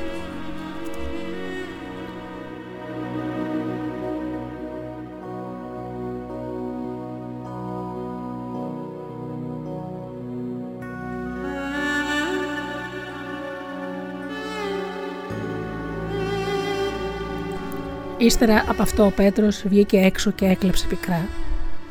Οι άντρες που κρατούσαν τον Ιησού τον περιγελούσαν και τον έθερναν. Του είχαν καλύψει το κεφάλι, τον χτυπούσαν στο πρόσωπο και τον ρωτούσαν. Μάντεψε ποιος σε χτύπησε. Και άλλα πολλά το έλεγαν, βλαστημόντατο. Όταν ξημέρωσε και συγκεντρώθηκαν οι πρεσβύτεροι του λαού, οι αρχιερείς και οι γραμματείς και τον έστεραν στο συνέδριο, εκεί τον ρωτούσαν. Πες μας, εσύ ο Χριστός; Εκείνος τους απάντησε: αν σας το πω, δεν θα με πιστέψετε. Και αν σας ρωτήσω, δεν θα μου απαντήσετε, ούτε θα με ελευθερώσετε. Από τώρα όμως ο ιό του ανθρώπου θα κάθεται στα δεξιά του παντοδύναμου Θεού. Είπαν τότε όλοι, Εσύ λοιπόν είσαι ο ιό του Θεού; Και αυτός τους αποκρίθηκε, Εγώ είμαι, όπως ακριβώς το λέτε. Και εκείνοι είπαν, Τι μας χρειάζονται πια μάρτυρες, το ακούσαμε ήδη από το στόμα του. Τότε όλα τα μέλη του συνεδρίου σηκώθηκαν και έσυραν τον Ιησούς στον Πιλάτο Εκεί άρχισαν να τον κατηγορούν λέγοντας: Αυτό εδώ τον πιάσαμε να ξεσηκώνει το λαό, να τον εμποδίζει να πληρώνει τους φόρους στον αυτοκράτορα και να ισχυρίζεται για τον εαυτό του πως είναι ο Βασιλιάς, ο Μεσία. Ο Πιλάτος τότε τον ρώτησε: Ώστε εσύ είσαι ο βασιλιάς των Ιουδαίων. Και ο Ιησούς αποκρίθηκε: Ναι, όπως το λες. Τότε ο Πιλάτος είπε στους αρχιερείς και στον όχλο: Δεν βρίσκω καμιά αιτία καταδίκης αυτού του ανθρώπου. Εκείνοι όμως επέμεναν και έλεγαν: Όταν αστατώνει το λαό με τα όσα διδάσκει στην Ιουδαία. Άρχισε από τη Γαλιλαία και έφτασε ω εδώ, έλεγαν. Όταν ο Πιλάτος άκουσε για Γαλιλαία, ρώτησε να μάθει αν ο άνθρωπος αυτός ήταν Γαλιλαίος. Και όταν διαπίστωσε ότι υπαγόταν στη δικαιοδοσία του Ηρώδη, τον παρέπιψε στον Ηρώδη που ήταν και αυτός στα Ιεροσόλυμα εκείνες τις μέρες. Όταν ο Ηρώδης είδε τον Ιησού, χάρηκε πολύ, γιατί από αρκετό καιρό ήθελε να τον δει, ύστερα από τα πολλά που άκουγε για αυτόν. Έλπιζε μάλιστα να τον δει και να κάνει και κανένα θαύμα. Τότε του έκανε πολλές ερωτήσεις, αυτός όμως δεν έδινε καμιά απάντηση. Εκεί βρίσκονται οι αρχιερείς και οι, γραμμα... και οι γραμματείς, οι οποίοι τον κατηγορούσαν με πολύ πείσμα. Τότε ο Ηρώδης με τους στρατιώτες του, αφού τον εξευτέλισε και τον περιγέλασε, τον έντεσε με μια μεγαλόπρεπη στολή και τον έστειλε πίσω στον Πιλάτο. Εκείνη τη μέρα μάλιστα ο Ηρώδης και ο Πιλάτος συμφιλιώθηκαν μεταξύ τους πρωτήτερα, οι σχέσεις τους ήταν εχθρικές όμως. Ο Πιλάτος συγκάλεσε τους αρχιερείς, τους άρχοντες των Ιουδαίων και το λαό και τους είπε: Μου φέρετε αυτόν εδώ τον άνθρωπο, επειδή ξεσηκώνει το λαό. Είδατε τον ανέκρινα μπροστά σας και δεν τον βρήκα ένοχο για τίποτα από όσα του κατηγορείτε. Ούτε όμως ο Ηρώδης, στον οποίο σας παρέπεμψα. Είναι φανερό ότι δεν έκανε τίποτα που να αξίζει την καταδίκη του σε θάνατο. Γι' αυτό λοιπόν θα τον βασανίσω και θα τον απολύσω. Αυτό το είπε γιατί ένα έθιμο υποχρέωνε τον Πιλάτο κατά την γιορτή να ελευθερώνει ένα φυλακισμένο για χάρη τους. Όλο μαζί όμως το πλήθος κράβγαζε και έλεγε: Θανάτωσε τον αυτόν και ελευθέρωσέ μας τον Βαραβά. Ο Βαραβάς είχε ρηχτεί στη φυλακή για κάποια εξέγερση που είχε γίνει στην πόλη και για φόνο. Ο Πιλάτος λοιπόν, επειδή ήθελε να ελευθερώσει τον Ιησού, τους μίλησε ξανά. Και αυτοί όμως φόραζαν και έλεγαν: Σταύρωσέ τον, σταύρωσέ τον. Ο Πιλάτος τους είπε για τρίτη φορά: Τι κακό έκανε ο άνθρωπος. Δεν του βρήκα τίποτα που να επισύρει θανατική καταδίκη. Θα τον βασανίσω λοιπόν και θα τον ελευθερώσω. Εκείνοι όμως επέμεναν με δυνατές φωνές, ζητώντας να σταυρωθεί ο Ιησούς. Οι φωνές οι δικές τους και των αρχιερέων υπερίσχυσαν, και έτσι ο Πιλάτος αποφάσισε να κάνει δεκτό το αίτημά τους. Τους ελευθέρωσε αυτών που ζητούσαν, τον Βαραβά, που ήταν φυλακισμένου για εξέγερση και φόνο, και τον Ιησού τους τον παρέδωσε να τον κάνουν ό,τι ήθελαν.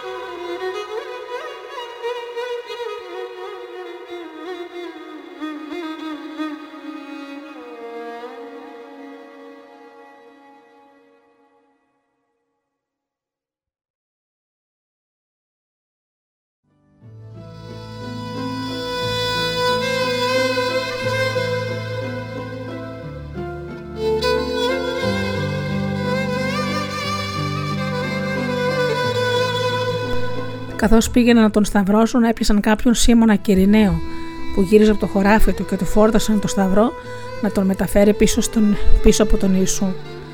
Τον ακολουθούσε πολλοί κόσμος και πολλές γυναίκες που τον θρυνούσαν χτυπώντας τα στήθη τους.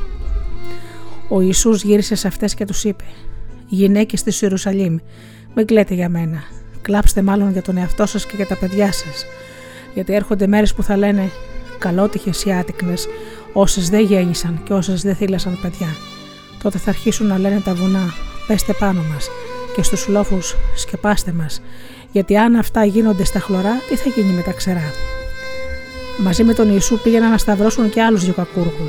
Όταν έφτασαν στο μέρος που ονομαζόταν Κρανίο, σταύρωσαν εκεί τον Ιησού και τους κακούργους, τον ένα στα δεξιά του και τον άλλον στα αριστερά.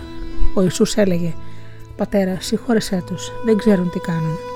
Εκείνοι μοιράστηκαν τα ρούχα, τους, ρίχνοντας, τα ρούχα του ρίχνοντας κλήρο. Ο λαός στεκόταν και έβλεπε. Μαζί με αυτούς οι άρχοντες κορόιδευαν και έλεγαν «Τους άλλους τους έσωσε, ας τώρα και τον εαυτό του. Αν είναι αυτός ο Μεσσίας ο εκλεκτός του Θεού». Τον χλέβαζαν και στρατιώτες και έρχονταν κοντά του. Του έδραν ξύδι και του έλεγαν «Αν είσαι εσύ ο βασιλιάς των Ιουδαίων, σώσε τον εαυτό σου». Υπήρχε μάλιστα και μια επιγραφή από πάνω του γραμμένη στα ελληνικά, στα εβραϊκά και στα ρωμαϊκά. Αυτός είναι ο βασιλιάς των Ιουδαίων. Ένας από τους κακούργους που ήταν κρεμασμένος στο σταυρό τον βλαστημούσε και του έλεγε: Εάν είσαι εσύ ο Μεσία, σώσω τον εαυτό σου και εμάς. Και ο άλλος στράφηκε σε αυτόν και τον επιτίμησε λέγοντάς του: Ούτε το Θεό δεν φοβάσαι εσύ. Δεν είσαι όπως και εκείνος καταδικασμένος. Εμείς βέβαια δίκαια, γιατί τιμωρούμαστε για αυτά που κάναμε. Αυτάς όμως δεν έκανε κανένα κακό. Και στον Ιησού έλεγε: Θυμήσου κύριε, όταν έρθεις στη βασιλεία σου. Και ο Ιησούς απάντησε: Σε βεβαιώνω πως σήμερα κιόλας θα είσαι μαζί μου στον παράδεισο.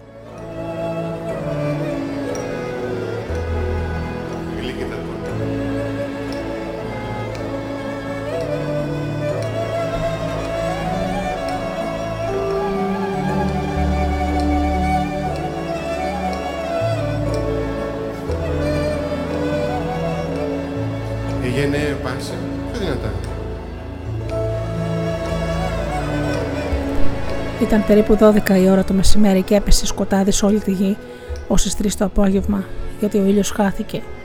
Το καταπέτασμα του ναού σκίστηκε στη μέση. Τότε ο Ιησούς κράβγασε με δυνατή φωνή και είπε: Πατέρα, στα χέρια σου παραδίνω το πνεύμα μου. Μόλις το αυτό ξεψύχησε.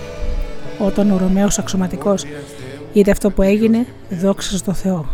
Πραγματικά είπε, αυτός ο άνθρωπος ήταν αθώος και όλοι όσοι είχαν μαζευτεί εκεί για να δουν το θέμα, μόλις είδαν αυτά που έγιναν, έφευγαν χτυπώντας μετανιωμένοι τα στήθη τους. Όλοι οι γνωστοί του Ιησού στεκόταν μακριά μαζί τους. Τα παρακολουθούσαν αυτά και οι γυναίκες που τον είχαν ακολουθήσει από τη Γαλιλαία. Υπήρχε κάποιος που τον έλεγαν Ιωσήφ, μέλος του συνεδρίου, και άνθρωπος καλοκάγαθος και δίκαιος. Αυτός δεν ήταν σύμφωνος με τη γνώμη και τις πράξεις των Ιουδαίων καταγόταν από την Ιουδαϊκή πόλη Αριμαθέα και περίμενε και αυτό στη βασιλεία του Θεού. Πήγε λοιπόν στον Πιλάτο και ζήτησε το σώμα του Ιησού.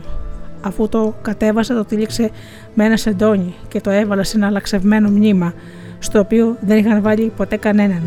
Ήταν η μέρα Παρασκευή και πλησίαζε το Σάββατο. Παρακολουθούσαν και οι γυναίκες που είχαν έρθει μαζί με τον Ιησού από τη Γαλιλαία, οι οποίες είδαν το μνήμα και, για, και ότι σε αυτό τοποθετήθηκε το σώμα του Ιησού. Γύρισαν λοιπόν πίσω και ετοίμασαν το σώμα του Ιησού με αρώματα και μοίρα. Την ημέρα του Σαββάτου δεν θα έκαναν καμιά ενέργεια όπως προστάζει ο νόμος.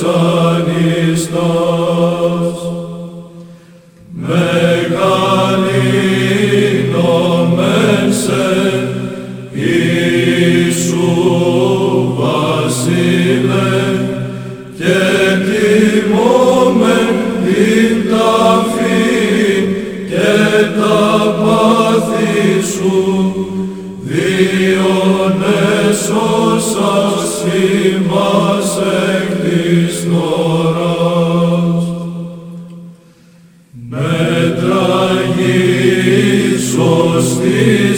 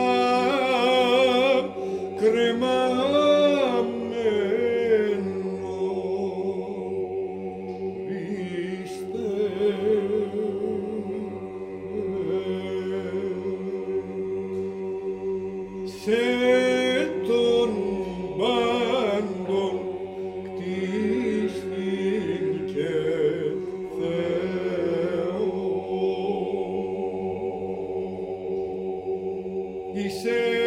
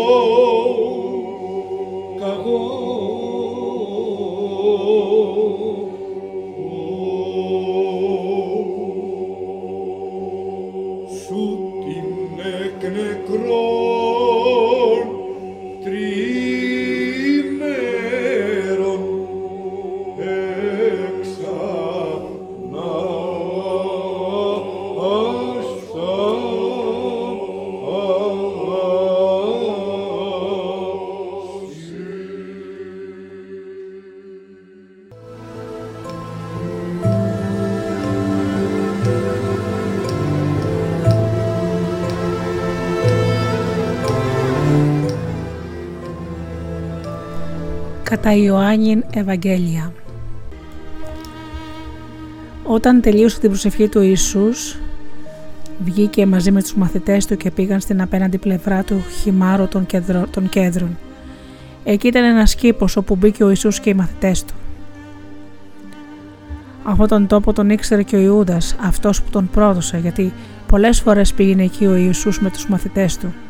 Έρχεται λοιπόν εκεί ο Ιούδας με Ρωμαίους στρατιώτες και φρουρούς του ναού που του έδωσαν οι αρχιερείς και οι φαρισαίοι. Ήταν οπλισμένοι και κρατούσαν δαυλούς και λιχνάρια στα χέρια τους. Ο Ιησούς τα ήξερε όλα όσα τον περίμεναν. Προχώρησε λοιπόν προς το μέρος τους και τους ρώτησε «Ποιον γυρεύετε, τον Ιησού από την Ναζαρέτ» το αποκρίνονται και τους λέει ο Ιησούς «Εγώ είμαι». Ο Ιούδας που τον είχε προδώσει στεκόταν και αυτός ανάμεσά τους. Μόλις λοιπόν τους είπε ο Ιησούς «Εγώ είμαι», πισοδρόμησαν και έπεσαν κατά γης Τότε τους ρώτησε πάλι: Ποιον γυρεύετε, και αυτοί είπαν: Τον Ιησού από την Ναζαρέτ. Σας είπα ότι εγώ είμαι, τους αποκρίθηκε ο Ιησούς. Αν λοιπόν γυρεύετε εμένα, αφήστε τους αυτούς να φύγουν. Έτσι εκπληρώθηκε ο λόγος που είχε πει: Δεν άφησε να χαθεί ούτε ένας από αυτούς που μου εμπιστεύτηκες. Ο Σίμων ο Πέτρος είχε ένα μαχαίρι, το τράβηξε, χτυπάει το δούλο του αρχιερέα και του κόβει το δεξί αυτή. Το όνομα του δούλου ήταν Μάλχος. Τότε ο Ιησούς είπε στον Πέτρο: Βάλε το μαχαίρι στη θήκη. Θέλεις να με πιω το ποτήρι που όρισε ο πατέρας για μένα; Οι στρατιώτες με το χιλιέρχο και οι Ιουδαίοι φρουροί συνέλαβαν τότε τον Ιησού και τον έδεσαν και τον έφεραν πρώτα στον Άννα. Αυτός ήταν πεθερός του Καϊάφα που είχε για εκείνη τη χρονιά το αξίωμα του αρχιερέα. Ο Καϊάφας ήταν εκεί που εκείνος είχε δώσει τη συμβουλή στους Ιουδαίους άρχοντες ότι συμφέρει να πεθάνει ένας άνθρωπος για το καλό ολόκληρο του λαού. Ο Σίμων, ο Πέτρος και ένας άλλος μαθητής ακολουθούσαν τον Ιησού. Αυτός ο άλλος μαθητής ήταν γνωστός του αρχιερέα και έτσι μπήκε μαζί με τον Ιησού στην αυλή του αρχιερέα. Ο Πέτρος όμως στεκόταν απ' έξω κοντά στην πόρτα. Βγήκε λοιπόν εκεί ένας άλλος μαθητής, ο γνωστός του αρχιερέα, μίλησε στο θηρορό και εκείνη άφησε τον Πέτρο να μπει. Ρωτάει τότε τον Πέτρο η νεαρή υπηρέτρια θηρορός. Μήπως είσαι κι εσύ από τους μαθητές εκείνου του ανθρώπου, λέει εκείνος. Όχι, δεν είμαι. Εκεί στέκονταν οι δούλοι και οι φρουροί, και επειδή είχαν κρύο, είχαν ανάψει φωτιά και ζεσταίνονταν. Ήταν και ο Πέτρος μαζί τους. Στεκόταν και αυτός και ζεσθενόταν. Ο αρχιερέας έκανε ερωτήσεις στον Ιησού για τους μαθητές και τη διδασκαλία του. Ο Ιησούς του απάντησε: Εγώ μίλησα φανερά στον κόσμο. Μιλούσα πάντοτε στις συναγωγές και στο ναό, όπου μαζεύονται πάντοτε οι Ιουδαίοι. Κρυφά δεν δίδαξα τίποτα. Τι ρωτάς σε μένα. Ρώτησα αυτούς που άκουσαν τι τους είπα. Αυτοί ξέρουν εγώ τι είπα. Μόλις είπα αυτά τα λόγια, ένας από τους φρουρού που ήταν εκεί κοντά έδωσε ένα ράπεσμα στον Ιησού και του είπε: Έτσι απαντάς στον αρχιερέα. Αν είπα κάτι κακό, το απάντησε ο Ιησούς, πες μου ποιο ήταν αυτό. Αν όμως μίλησες σωστά, γιατί με χτυπάς. Τότε ο Άννα έστειλε τον Ιησού δεμένο στον αρχιερέα Καϊάφα. Εκεί λοιπόν που ο Σίμων Πέτρος καθόταν και ζεσθενόταν, του λένε: Μήπως είσαι κι εσύ από τους μαθητές εκείνου; Και αυτός αρνήθηκε και είπε: Δεν είμαι. Λέει ένας από αυτούς τους δούλους του αρχιερέα, συγγενή εκείνου που του έκρουσε ο Πέτρος το αυτή. Δεν σε είδα κι εγώ στον κήπο μαζί του. Ο Πέτρος πάλι αρνήθηκε και αμέσως τότε λάλησε ένας πετεινός. Μετά οδήγησαν τον Ιησού από το σπίτι του Καϊάβα στο πρατόριο. Ήταν νωρίς το πρωί. Οι Ιουδαίοι όμως δεν μπήκαν στο πρατόριο για να μην βεβαιωθούν, αλλά να φάνε το Πάσχα καθαρή. Ο Πιλάτος βγήκε έξω και τους λέει: Για ποιο αδίκημα κατηγορείτε αυτόν τον άνθρωπο; Το αποκρίθηκαν. Αν δεν ήταν κακοποιός, δεν θα τον παραδίναμε σε σένα. Τότε τους λέει ο Πιλάτος: Πάρτε τον εσείς και δικάστε τον, σύμφωνα με τον νόμο σας. Του λένε τότε οι Ιουδαίοι: Σε εμά δεν επιτρέπεται να επιβάλλουμε ποινή θανάτου σε κανέναν. Έτσι εκπληρώθηκε ο λόγος που είχε πει ο Ιησούς δηλώνοντας με τι είδους θάνατο θα πέθαινε. Ο Πιλάτος πάλι μπήκε μέσα στο πρατόριο και διέταξε να φέρουν τον Ιησού και τον ρώτησε: Εσύ είσαι ο βασιλιάς των Ιουδαίων, και ο Ιησούς απάντησε: Το ρωτάς αυτό από μόνος σου ή σου έχουν μιλήσει άλλοι για μένα; Μήπως εγώ είμαι Ιουδαίος, το απάντησε ο Πιλάτος. Ο λαός ο δικός σου και οι αρχιερείς σε παρέδωσαν σε μένα. Τι έκανες λοιπόν; Ο Ιησούς απάντησε: Η δική μου βασιλεία δεν προέρχεται από αυτόν τον κόσμο. Αν η βασιλεία μου προερχόταν από αυτόν τον κόσμο, οι στρατιώτες μου θα αγωνιζόταν να μην πέσω στα χέρια των Ιουδαίων αρχόντων. Αλλά η δική μου βασιλεία δεν προέρχεται από εδώ. Τότε του λέει ο Πιλάτος: Είσαι λοιπόν βασιλιάς; Ναι, είμαι βασιλιάς όπω το λε, αποκρίθηκε ο Ιησούς. Εγώ γι' αυτό γεννήθηκα και γι' αυτό ήρθα στον κόσμο, για να φανερώσω την αλήθεια. Όποιος αγαπάει την αλήθεια, καταλαβαίνει τα λόγια μου.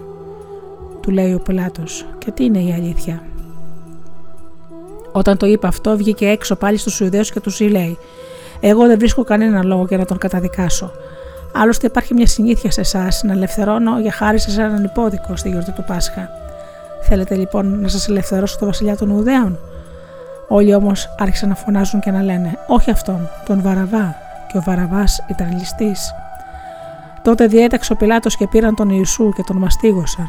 Οι στρατιώτες έπλεξαν ένα στεφάνι που αγκάθια και το έβαλαν στο κεφάλι του. Τον τύλιξαν με ένα κατακόκκινο μανδύα και του έλεγαν: Ζήτω ο βασιλιά των Ιουδαίων. Και τον χτυπούσαν στο πρόσωπο. Και ο Πιλάτος βγήκε πάλι έξω προς τους Ιουδαίους και τους λέει: Κοιτάξτε, σας τον έφερα εδώ έξω για να δείτε κι εσείς πως δεν μπόρεσα να του βρω καμία αιτία για να τον καταδικάσω. Έφερα λοιπόν έξω τον Ιησού που φορούσε το ακάνθινο στεφάνι και τον κατακόκκινο μανδύα. Τους λέει ο Πιλάτος: Ιδού ο άνθρωπος. Όταν όμως τον είδαν έτσι οι αρχιερείς και οι βρουροί του ναού, άρχισαν να φωνάζουν: Σταύρωσέ τον, σταύρωσέ τον. Τους λέει λοιπόν ο Πιλάτος: Πάρτε τον εσείς και σταυρώστε τον. Εγώ δεν βρίσκω καμία αιτία καταδίκης. Του απάντησαν οι Ιουδαίοι. Εμείς έχουμε νόμο και σύμφωνα με τον νόμο, το νόμο μας πρέπει να πεθάνει γιατί ισχυρίστηκε πως είναι ο ιό του Θεού. Ο Πιλάτος, όταν άκουσε αυτό το λόγο, φοβήθηκε ακόμα περισσότερο. Μπήκε πάλι μέσα στο πρατόριο και λέει στον Ιησού: Από πού είσαι εσύ, αλλά ο Ιησούς δεν του έδωσε καμιά απόκριση. Τότε του λέει ο Πιλάτος: Σε μένα δεν αποκρίνεσαι. Δεν ξέρεις πως έχω εξουσία να σε σταυρώσω, όπως και έχω και εξουσία να σε αφήσω ελεύθερο. Ο Ιησούς τότε του αποκρίθηκε: Δεν θα είχες καμία εξουσία πάνω μου, αν δεν σου είχε δοθεί από το Θεό. Γι' αυτό εκείνος που με παρέδωσε σε σένα έχει μεγαλύτερο κρίμα από το δικό σου. Ο Πιλάτος, ακούγοντας αυτά τα λόγια, προσπάθησε για άλλη μια φορά να βρει τρόπο να τον αφήσει ελεύθερο. Οι Ιουδαίοι όμως κράβγαζαν και έλεγαν: Αν ελευθερώσεις αυτόν, δεν μπορείς να είσαι φίλος του αυτοκράτορα. Όποιος κάνει κακό τον, εαυτό κάνει τον εαυτό του βασιλιά είναι εχθρός του αυτοκράτορα. Ο Πιλάτος, όταν άκουσε αυτά τα λόγια, διέταξε να φέρουν έξω τον Ιησού και ο ίδιος κάθισε στην έδρα του διοικητή στον τόπο που λέγεται Λιθόστρωτο, στα εβραϊκά Γαβαθά. Ήταν σχεδόν μεσημέρι η παραμονή του Πάσχα, λέει λοιπόν ο Πιλάτος στους Ιουδαίους: Να ο βασιλιάς σας. Τότε εκείνοι άρχισαν να φωνάζουν με κραυγές: Θάνατος, θάνατος, σταυρώστε τον.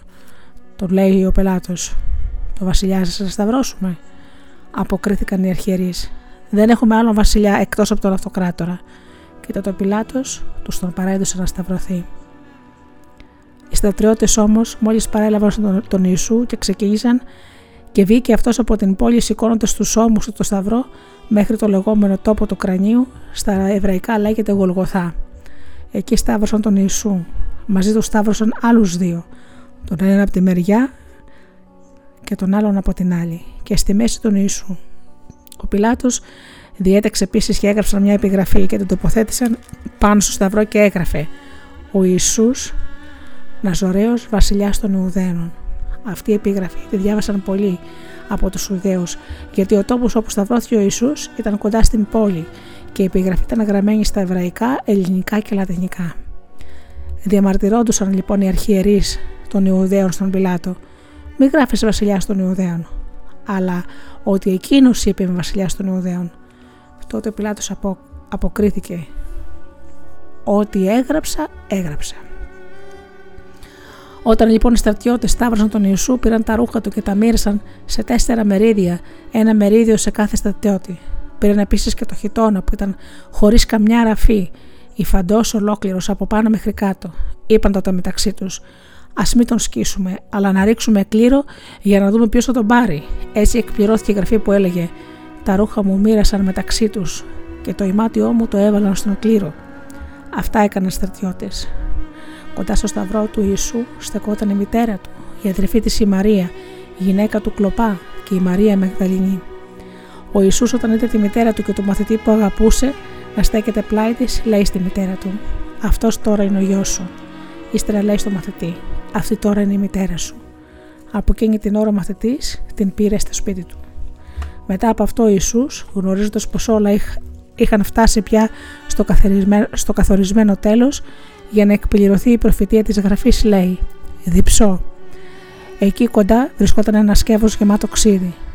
Οι στρατιώτες βούτυξαν ένα σφουγγάρι στο ξύδι, το στήριξαν στην άκρη ενός κλαδιού από ίσοπο και το έφεραν στο στόμα του Ιησού. Εκείνος όταν γεύτηκε το ξύδι είπε «Τετέλεστε» και έγειρε το κεφάλι και παρέδωσε το πνεύμα. Ήταν παραμονή του Πάσχα και οι Ιουδαίοι δεν ήθελαν να μείνουν τα σώματα των σταυρωμένων πάνω στο σταυρό. Την ημέρα του Σαββάτου, γιατί η ημέρα εκείνη ήταν πολύ μεγάλη γιορτή. Γι' αυτό παρακάλεσαν τον Πιλάτο να διατάξει να σπάσουν τα σκέλη τους και να τους πάρουν από εκεί. Έτσι οι στρατιώτες ήταν και έσπασαν τα σκέλη του πρώτου έπειτα του άλλου που είχε σταυρωθεί μαζί με τον Ιησού. Όταν όμως ήρθαν στον Ιησού, δεν του έσπασαν τα σκέλη γιατί τον βρήκαν ήδη νεκρό. Ένας από τους στρατιώτες του τρύπησε την πλευρά. με τη λόγχη και αμέσως βγήκε από την πληγή αίμα και νερό. Αυτός που αναφέρει το γεγονός το είδε με τα μάτια του και αυτό που αναφέρει είναι αληθινό. Ξέρει και αυτός πως λέει την αλήθεια, ώστε και εσείς να το πιστέψετε. Με αυτά που έγιναν, εκπληρώθηκε ο λόγος της γραφής. Κανένα κοκαλό του δεν θα συντριφθεί. Και ένας άλλος λόγος της γραφή λέει: Θα στρέψουν τα μάτια τους σε εκείνον που τον κέντησαν με τη λόγχη. Αφού έγιναν όλα αυτά, ο Ιωσήφ από την πόλη Ρημαθέα παρακάλεσε τον Πιλάτο να το, να το επιτρέψει να πάρει από το σταυρό το σώμα του Ιησού. Ο Ιωσήφ ήταν μαθητής του Ιησού. Κρυφός όμως, γιατί φοβόταν τους Ιουδαίους. Ο Πιλάτος έδωσε την άδεια. Ήρθε λοιπόν ο Ιωσήφ και κατέβασε το σώμα του Ιησού. Ήρθε επίσης και ο Νικόδημος, αυτός που την πρώτη φορά είχε πάει νύχτα να συναντήσει τον Ιησού. Αυτός έφερε ένα μείγμα από σμύρνα και αλόη, 100 περίπου λίτρες. Πήραν το σώμα του Ιησού και το έδεσαν με πάνιρες λουρίδες, βάζοντας και τα αρώματα όπως συνηθίζουν οι Ιουδαίοι να ετοιμάζουν το σώμα για ταφή.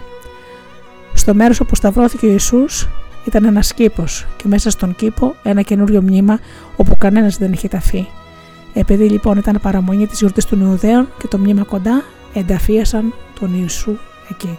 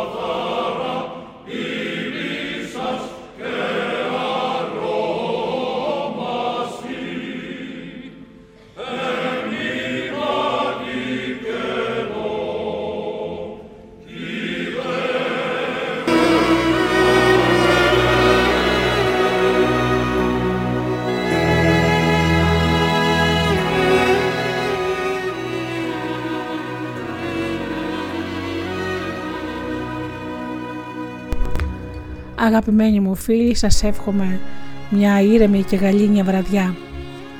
Σας εύχομαι ο Χριστός να ευλογεί τα σπιτικά σας. Αύριο, Μεγάλο Σάββατο, θα σας διαβάσω στις 10 το πρωί τα Ευαγγέλια της Ανάστασης. Σας ευχαριστώ πολύ που ήσασταν εδώ μαζί μου. Καλό σας βράδυ.